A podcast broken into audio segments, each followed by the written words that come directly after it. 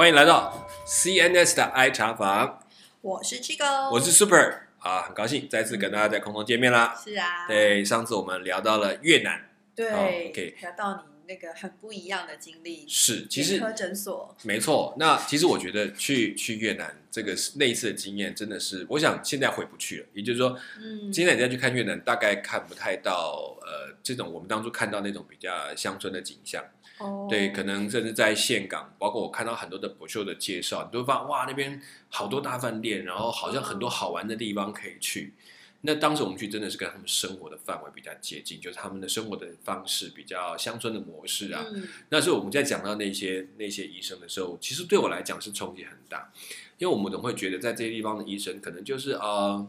呃怎么讲，就是做一点工作啊，大家也不会有太，也就是他自己可能生活就过过去过去就算了。应该也没有，也不是很好的收入，所以其实、在那里医生的收入其实没有，我们现在就当然相较一般是好很多，可是你在跟看到其他地方地区的医生，可能他们就是很普通这样子，但是我觉得心很大，是。对他们真的愿意是去真的关心他们自己的手周围的人，对，然后我们就去这样到处去看，然后我们去这样去医，其实相对来讲，他其实白天有他自己诊所的事情，但他们又要花周六日，还是再特别去看，嗯，就很不容易。另外播出自己的私人时间去做这些事，是，所以后来有一些机构开始跟他们合作，就是我们甚至台湾也帮助了一部分，说让他们买一台比较好的医疗车，嗯，就是让他们的器材可以上车啊，然后可以带到这些地方去。因为这些他们看到他们在那种简易的方式去做的时候，也不是说那样就不行，但是相对来讲，当然风险很高。是他们等于是有点冒着风险去做这些事情的，可能可以更好，但是也可能造成感染，他们自己也知道，所以他们也是尽量小心。就是等于说，透过嗯可能其他地方的一些资源，不管是经济上的，或者是器材，或者是人力，让他们的这个行这个疫行可以更优化，对，没错。那所以后来会更好了。也而且他们已经开始做，所以他们就很清楚知道他们需要什么东西。就嗯就比如说有时候啊，我想要做这个，他想了很多，他其实没有在做之前，很多需要是空泛的，嗯而他们是真的做的，说我需要这样，我需要那样，嗯他们就开始这样去做。嗯然后后来我知道他们在做的过程当中，经过这么多案例的累积，慢慢的，他的诊所嗯本来我那我那天去看的时候，它大概是两层楼，嗯然后有大概有联动一两间这个还蛮大的，算是蛮大的诊所。后来呢，他们其实算是一个眼科医院。嗯哼就是他们这眼科医院很特别，是他们就带我们去先去看的这些呃，知道他们怎么去诊疗的过程，也去看看他那个特别的那些国小当初用过的教室，其实真的让人印象很深刻。但看到那个教室都觉得，那教室还是个教室，就是其实是有点像我们现在去很多偏向的教室嗯空废闲置在那个地方，其实里面也是很需要整理。他们就这样用了，我觉得他们真的是耐得住。嗯那后来我们这样下去，然后回到他的诊所，看这两层楼。我们一进去看，他先带我们去看到的是有一间看起来很简单的一个空房间，有一嗯张桌子，嗯上面呢放一台印象馆的电视。你还记得那种电视很厚厚的，后面长长的那种？小时候哎，发对对对哎，嗯其实现在还有人在用，但是很少。以前那种电视，它就厚厚的哈，然后它就印象馆的电视，然后呢，然后后面就后面就拉了几条黑线，然后就绑就是。装在这个电视后面，好像讯号输入，嗯就是以前我们常讲做闭路电视的概念。啊哈，哎闭路电视，对对对，这个就是词，哎，然后我们讲 CGNT 片 的话，就是在外面装了监视器那个模式。它它的监视器是装在他们里面的那个手术室的地方的一个监视器，嗯，然后把影像放到这张电视前面去。他那张桌子摆的，然后前面就放几张折叠椅，让我们可以坐在那边看那个电视。哦，就有点像是嗯现现场观摩，只是你们透过那个荧幕这样。对，我们不是在手术室的，对，我们看他们 live 的秀。哦那当然，他现场真的没有，他只是告诉我们可以从这里，然后让我们看到手术的情形。嗯他为什么设计成这样？对，是因为他们后来因为开了非常多这样的案例，然后后来也获得其他海外的一些医院的支持，嗯，他们提供他们这些水晶体，就是我们讲要置换水晶体那个部分，那成为一个专门手术。嗯那在他们因为他们开的经验很多，他们甚至被认可，在整个中南东南亚地区，你要开这个手术可以在这边取得认证。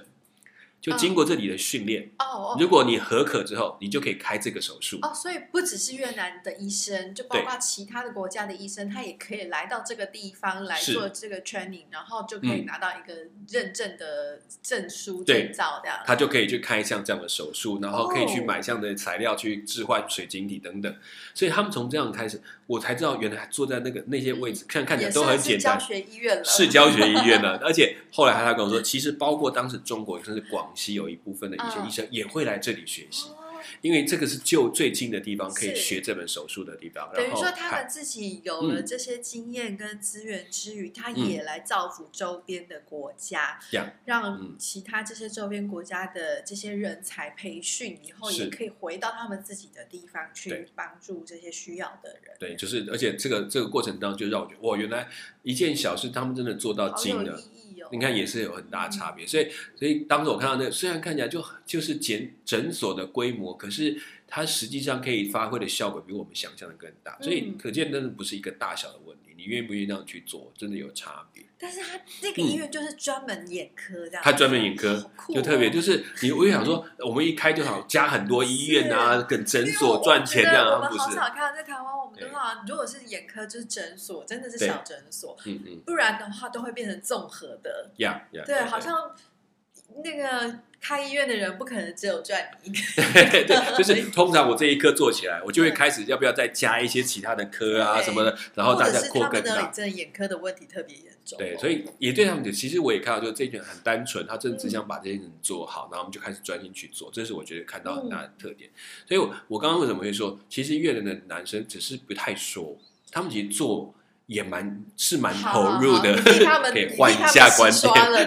对 对对，那那反倒他们在这种事情上面很坚韧的去做，嗯然后花这么多年的时间做是这样，所以我觉得有很多的贡献，而且不只是这个。是整体的。对对，而且而且还不只是这个，其实后来我跟我们那个代言人，我们就一起嗯去之后，其实，在越南同时我们看了另外一个案子，更让我惊讶。我说，在我们在飞机下来的时候，看到其实有一段好像有个比较热闹的市区的地方，那就是他们的所谓的行政中心的区域。嗯然后那边呢，还包括了几个重要的饭店，就是比较地方性、指标性的饭店，嗯让至少外宾怎么可以住的这种地方。然后在这个地区呢，住比较好的房子附近，就在河靠近河边那边，他们有一个非常大的垃圾场。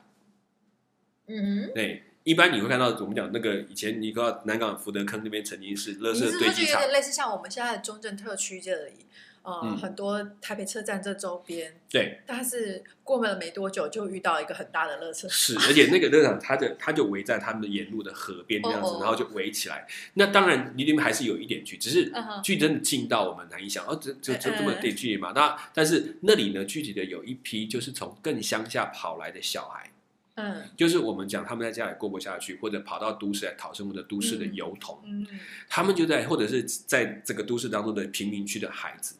那个垃圾场是他们生活的地方。小孩大概都几岁啊？你看，从我看过有从三四岁到十几岁的都有。那这个垃圾场其实特别是政府管理的垃圾场，所以到他们是他们这个区域的垃垃圾都会倒到这个地方来。嗯，但这场有个特点，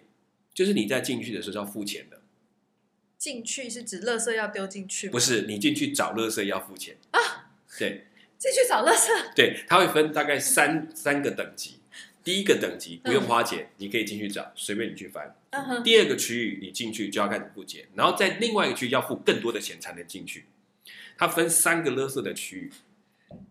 呃，我我来试着用我的嗯。经验来理解哦，是。是类似是指说哦，我这个嗯。是第一等级不用钱的，这个就是就是像我们一般垃圾可能打算要烧掉或干嘛。嗯嗯第二等级可能就是嗯它可能还有一些值得回收或再利用的垃圾。嗯哼，啊，再来的话，可能它更是回收价值更高的是垃圾这样子，。嗯你可以用这样想，绝对没错。哦只是这个回收价值大概重点差区分这样，我们用是环境来区分，嗯最贵的那个区域嗯是从饭店啊那个地方收起来的垃圾去的。第二个等级是大概比较属于这种呃，我们讲大概属于住宅区一般 住宅性的然后然后比较好的住宅区的垃圾。那最后一个等级呢，就是路边呐、然后贫民区收来的垃圾，就在这里面。嗯所以这些孩子们会想办法看有没有办法到最高级的垃圾饭店区，那个饭店的垃圾区，因为在那边食物跟各种产品是最多的。哇，可是他们没有钱呐、哎，所以这些就靠他们在前面累积变卖的钱，再去到后面去，所以是他们每一层，他们都会去收集可以变卖的、可以吃的、可以怎么样，这是帮助他每一天的生活。所以他等于嗯先付出了一些成本，嗯然后去里面换到更多的、嗯呃再生的资源。是没错，而且就是越换越好，表示你越到后面，你就是又有机会捞到越好的东所西。去 车场的门票也是一种投资，对不，对？对我想我们观光不可能去这边，可是我这次去了，对，去的时候呢，我们要进去多长时间？其实我们要有装备。嗯，在一开始要进，那个要带我们进去的人先告诉我们说，来，你们先拿那个，就看到我们有那个面书里达姆那种那种，他就拿了，就叫我们就这样说，如果我们因为我们不习惯嘛，嗯，我们就要拿那个面书达抹在我的鼻子上，是 不是抹在鼻子外头，是抹在鼻孔里面。还为什么？你知道那里很冲，对不对？他就要抹，两个鼻孔都要抹。我们一走进去就知道，不抹还真活不下去。那个空气、那个味道，我们都觉得还好抹了，不然我们那那就吐出来，真的不习惯。但是你们会，你们有戴口罩吗？那时候真的没有，那时候、哦那时候想法，因为我们是跟他们孩子互动，想说不要这样。那戴那个就是那那些孩子应该没有抹吧？完全没有，他们就觉得他们就连带着我们去的那个社工跟等一下会讲的有一位老师，他就跟着我们那样走，他们就完全没有，他只知道我们是外地人，所以嗯我们必须要适应对对要去适应，然后我们就跟他们走，我们就沿路他一边走一边跟我们介绍说这个是什么这样的特色，过程中那位偶像也一起吗？是哇哦，哦是这点是我就真的就是他真值的得赞许。现场，而且好，我需要他帮忙，有很多在语嗯文上，他比我更会了解，所以他也自己会去问一些问题。是，所以我们就在那个过程当中去看，然后看到孩子跟我们打招呼啊，也他那孩子也给他觉得，哎，这个人很，其实明星就明星，人家一看到就是这样，哦，就想好吧，那就明星。嗯但但就是这样，他跟孩子一起玩互动。那我哇，那他真的也是很投入哎。对对，他甚至看看他们在捡什么东西，然后就哦他们在捡什么。其实也慢知道这群孩子当时有有一点派别，嗯，就是有带头的分党结派的。对对，因为他们其实要保护自己，没有办法，所以他们就这样带着。那沿路他们就甚甚至给你告诉你介绍说，其实他们在饭店为什么饭店那么喜欢？因为饭店常会有很多很棒的食物，他们就可以在那里可以收集，甚至可以甚至有的还可以轻易的去变卖。你知道，就很难想象他们的生活。食物食物，收集食物变卖，你就你只要还没有坏，只要还没有坏哦，他们就可以做很多的方式，就就对他们就他们的生活嗯就靠那个过日子，所以他们其实就在就在那个当中的生活。那这就是那个，我就我第一次也知道说，哦，原来 l e s a 也可以这样逐步收费，嗯这样子一层一层。嗯到后来，其实我们没有进到最后那个地方，我们只在这前两层看了一下。因为毕竟还是要收费的，嗯对，因为毕竟呢，你要花钱，你不能够再再往前走，然后就让孩子就在里面跑。那这群孩子，我们就这样看了，我们以为看了就算了，就想知道说我们在有一些计划正在帮助这些街边的油桶啊，嗯有一个可以住的地方，或者或者这些孩子有上学吗？当然是不可能。哦基本上这是他们的工作，他们一天就在里面七八个小时捡东西这样子，哦，对对所以这个东西就引起当时当地的一些注意。那有一个老师就很重视这个事情，是他就做了一件很有趣的事情，嗯他就在那个乐事旁边盖了一个铁皮屋一样的东西，然后呢，他也知道这些孩子不会读书，没有机会出去读书，他在那边班，然后就带着我们，就是我们看完那个合同，就带到他带去他那个小铁棚底下看。他就说：“你们在这边等，等一下他们就要来上课。”我说：“谁要来上课？” 你会觉得很惊讶，对不对？那那些位孩子白天其实他们上课都是上午在学校，对那他就还就在捡东西啊，怎么可能？对他就这样子，他在那边就等，就刚刚我们看到那一群孩子，就一堆人就开始冲进来，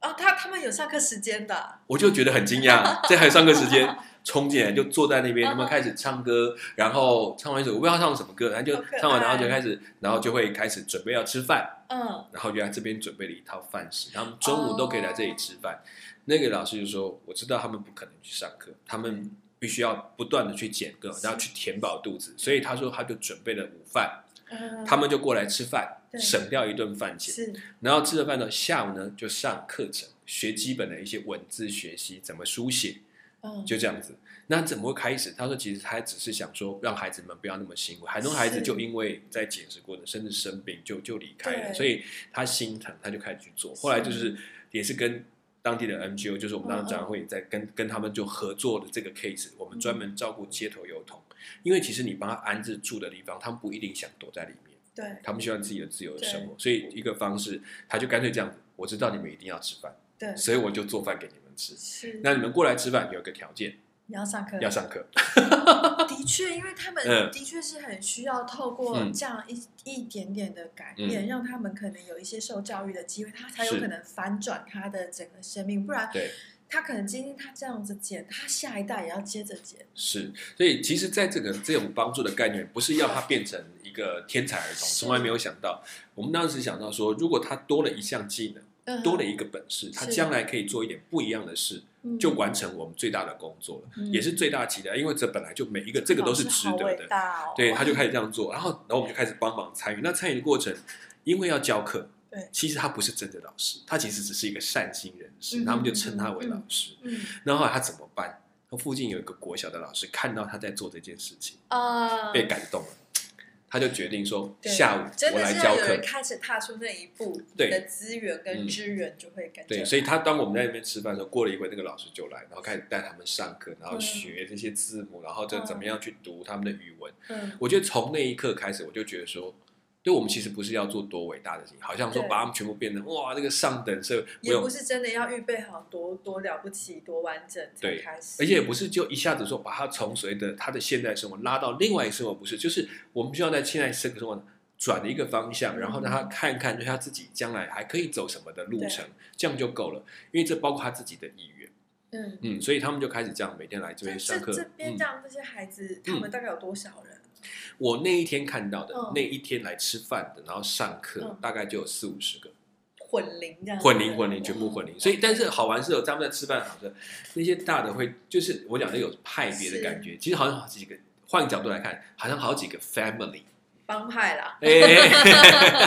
但是但是就会大的就会让他们去管那小的，说这个拿多少，你 这还太多了，我会觉得很好玩。说，但是他们自己有他们的秩序，对对对，那嗯但是这个综艺某种程度在这样的一个比较好的付出的时候，也相对会带来一些好的因素，他们会去照顾。就过去你可能觉得他是在剥削，就是哎我是老大，你要给我。现在反过来会知道，哎每个人应该要吃到要有的东西，然后又开始一起学习。也因为这些学习，我觉得对他们来讲，谈到未来的时候，嗯，就会比较多一点想法。嗯，就是这些孩子，我当然知道他现在处的环境，他要到那个他所想的，可能有一点距离。他们有，比如说他们有分享他们的未来，他们有什么想法？有的就想当老师，因为他看到一个老师，哦因为我觉得这就是他们看到一个，而且是想回来的。让他感觉到他的生命有被重视到的人呀那就是我觉得他们，因为你他接触的环境就是这些，他看到嗯的，他甚至会想象那一位我那个不是老师的老师，他他所做的事情，他我也要回来，就是来这边给他做一个，对，他就想成为，就这件事情，我觉得他就在转向，嗯也就是因为这样看到这个环境，所以其实让我在对越南有更不同的看法。嗯，因为可能在越南讲说，它是一个被救助的国家，嗯它的文化可能没有发展啊，都是我们去那里盖工厂那个要不上。对对对对，到甚至到今天我们都还觉得我在用他的工人嘛，那我们对开开工厂。当然你在帮助他们，可是反过来，当我去认识，其实他们有一群是对自己的家很爱的人，嗯然后也愿意付出，对，甚至也愿意付出的人。所以其实越来越发现，也许换角度来去这些国家，你当然他的人力是便宜的，可如果你抱着更多合作的心情嗯。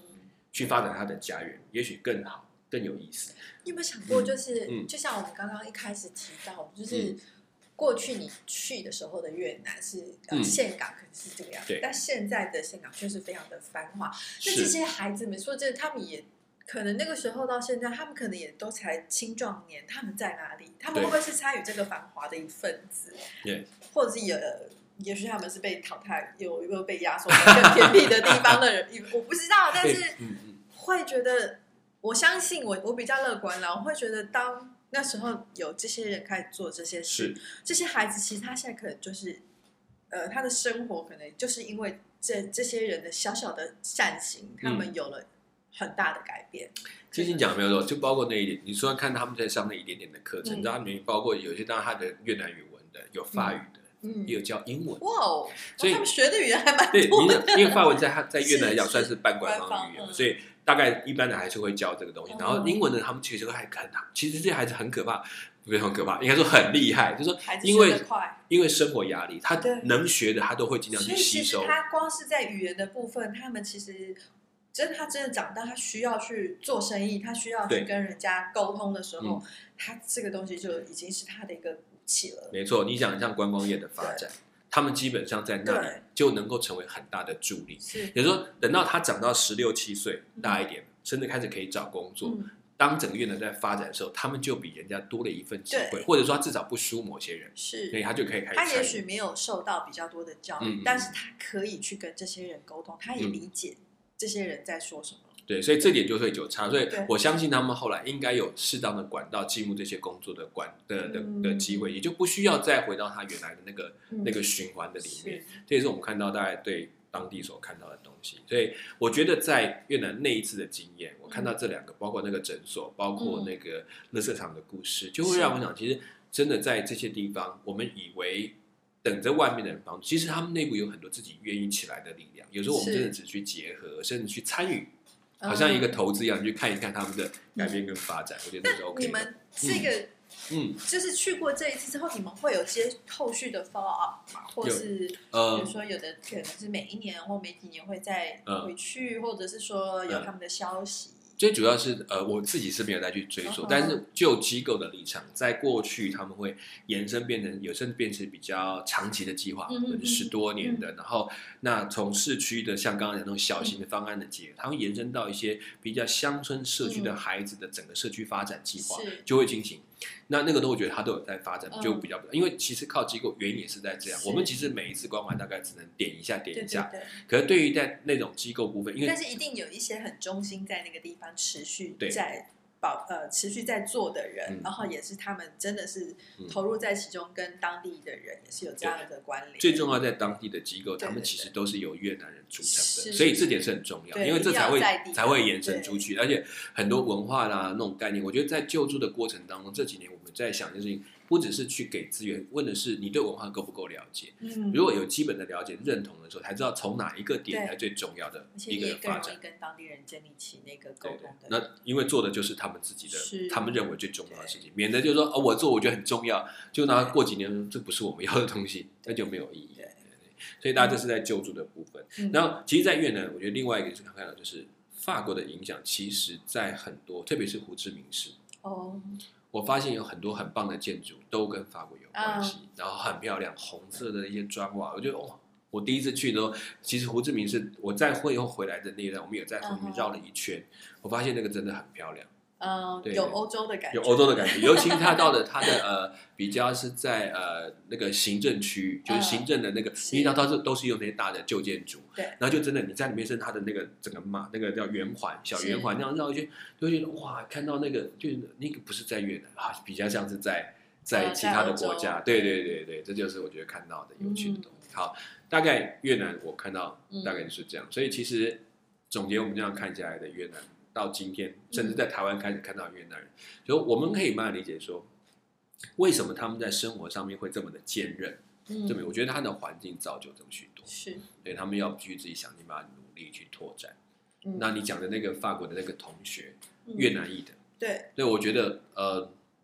也要靠这样的人，其实这种跨文化的人，慢慢把一些文化好的植树可以共同的部分介绍出来，去输出，呀，没错。然后，然后，而且他输出的方式又适合在欧洲或其他国家去理解因为他。也理解那些文化，他对等于就是一个桥梁。对啊，因为太多事情，现在其实我们就身边很多的文化是我们习以为常，嗯，觉得那没什么了不起。嗯可是对于一个外地人来看，这就是不得了的东西。对，对啊，就就就会有不同的视角眼眼光。对，像以前在越南还有一个最大的艺术表演，就是我们讲的那个水中的傀儡戏。哦，对对对对，那个其实在过去我们从来没看过。刚开始看，其实我是有点怕怕的，因为觉得蛮恐怖的。我是有看过电视介绍，感觉是有点可怕的。对对，可是可是你就看他那个技术，他怎么样在水上操作，嗯，我就跟他们当地的生活，他们真的是因为他们都是依着水，依水而建，对对对对，所以包括我第一次去吃，在当地吃的有一顿最好吃的饭是在水上的，哦，他就把整个上吃吗？而不是水上，他是把他的餐巾这样溅到水面上，哦所以它的底下就是水。啊那刚开始我觉得不太懂为什么，嗯后来发现好处是凉快，哦，对，它完全不热，它底下的那个水会照这样整个，好像就是吗？我不知道会不会淹，但是它至少我们去的时候感觉嗯底下就是水面，很热的很热，哦，越南很热。就是我我至少我去的那个时间，因为也算是接近快要到暑假时间去，嗯。那个热是比台湾还要热，真的比台湾还要热，然后也比香港所知道的热。上次我才讲香港说很冷，呃，很很热，对不对？就有朋友骂我说，香港现在已经不算热了，对他跟我说，他去香港没有一次是热的，他去大概都是偏秋冬，然后很冷的，尤其是太平山嗯。那个上面的风吹，他说那个冷到他穿这个羽毛衣。我说哦，抱歉，是我去时间不对。大家去的季节不同，感受就不同。对所以因为其实包括越南，我们讲说越南，它当然大部分属于热气候它的冷就还比较少，大概就是这样。所以那当然越南如果有机会再去看看现在新的怎么样，有机会看到有认识的朋友再跟我们介绍看看。是啊是啊，或是你也有你的不同的呃旅游的见闻，是或是认识的越南人，也很欢迎跟我们分享。对，我们可以有机会跟大家介绍更多深入的越南。是，好，谢谢大家，我们今天到节目要到这边跟大家说再见喽。嗯，我是 Super，我是七哥，我们下次拜拜拜拜。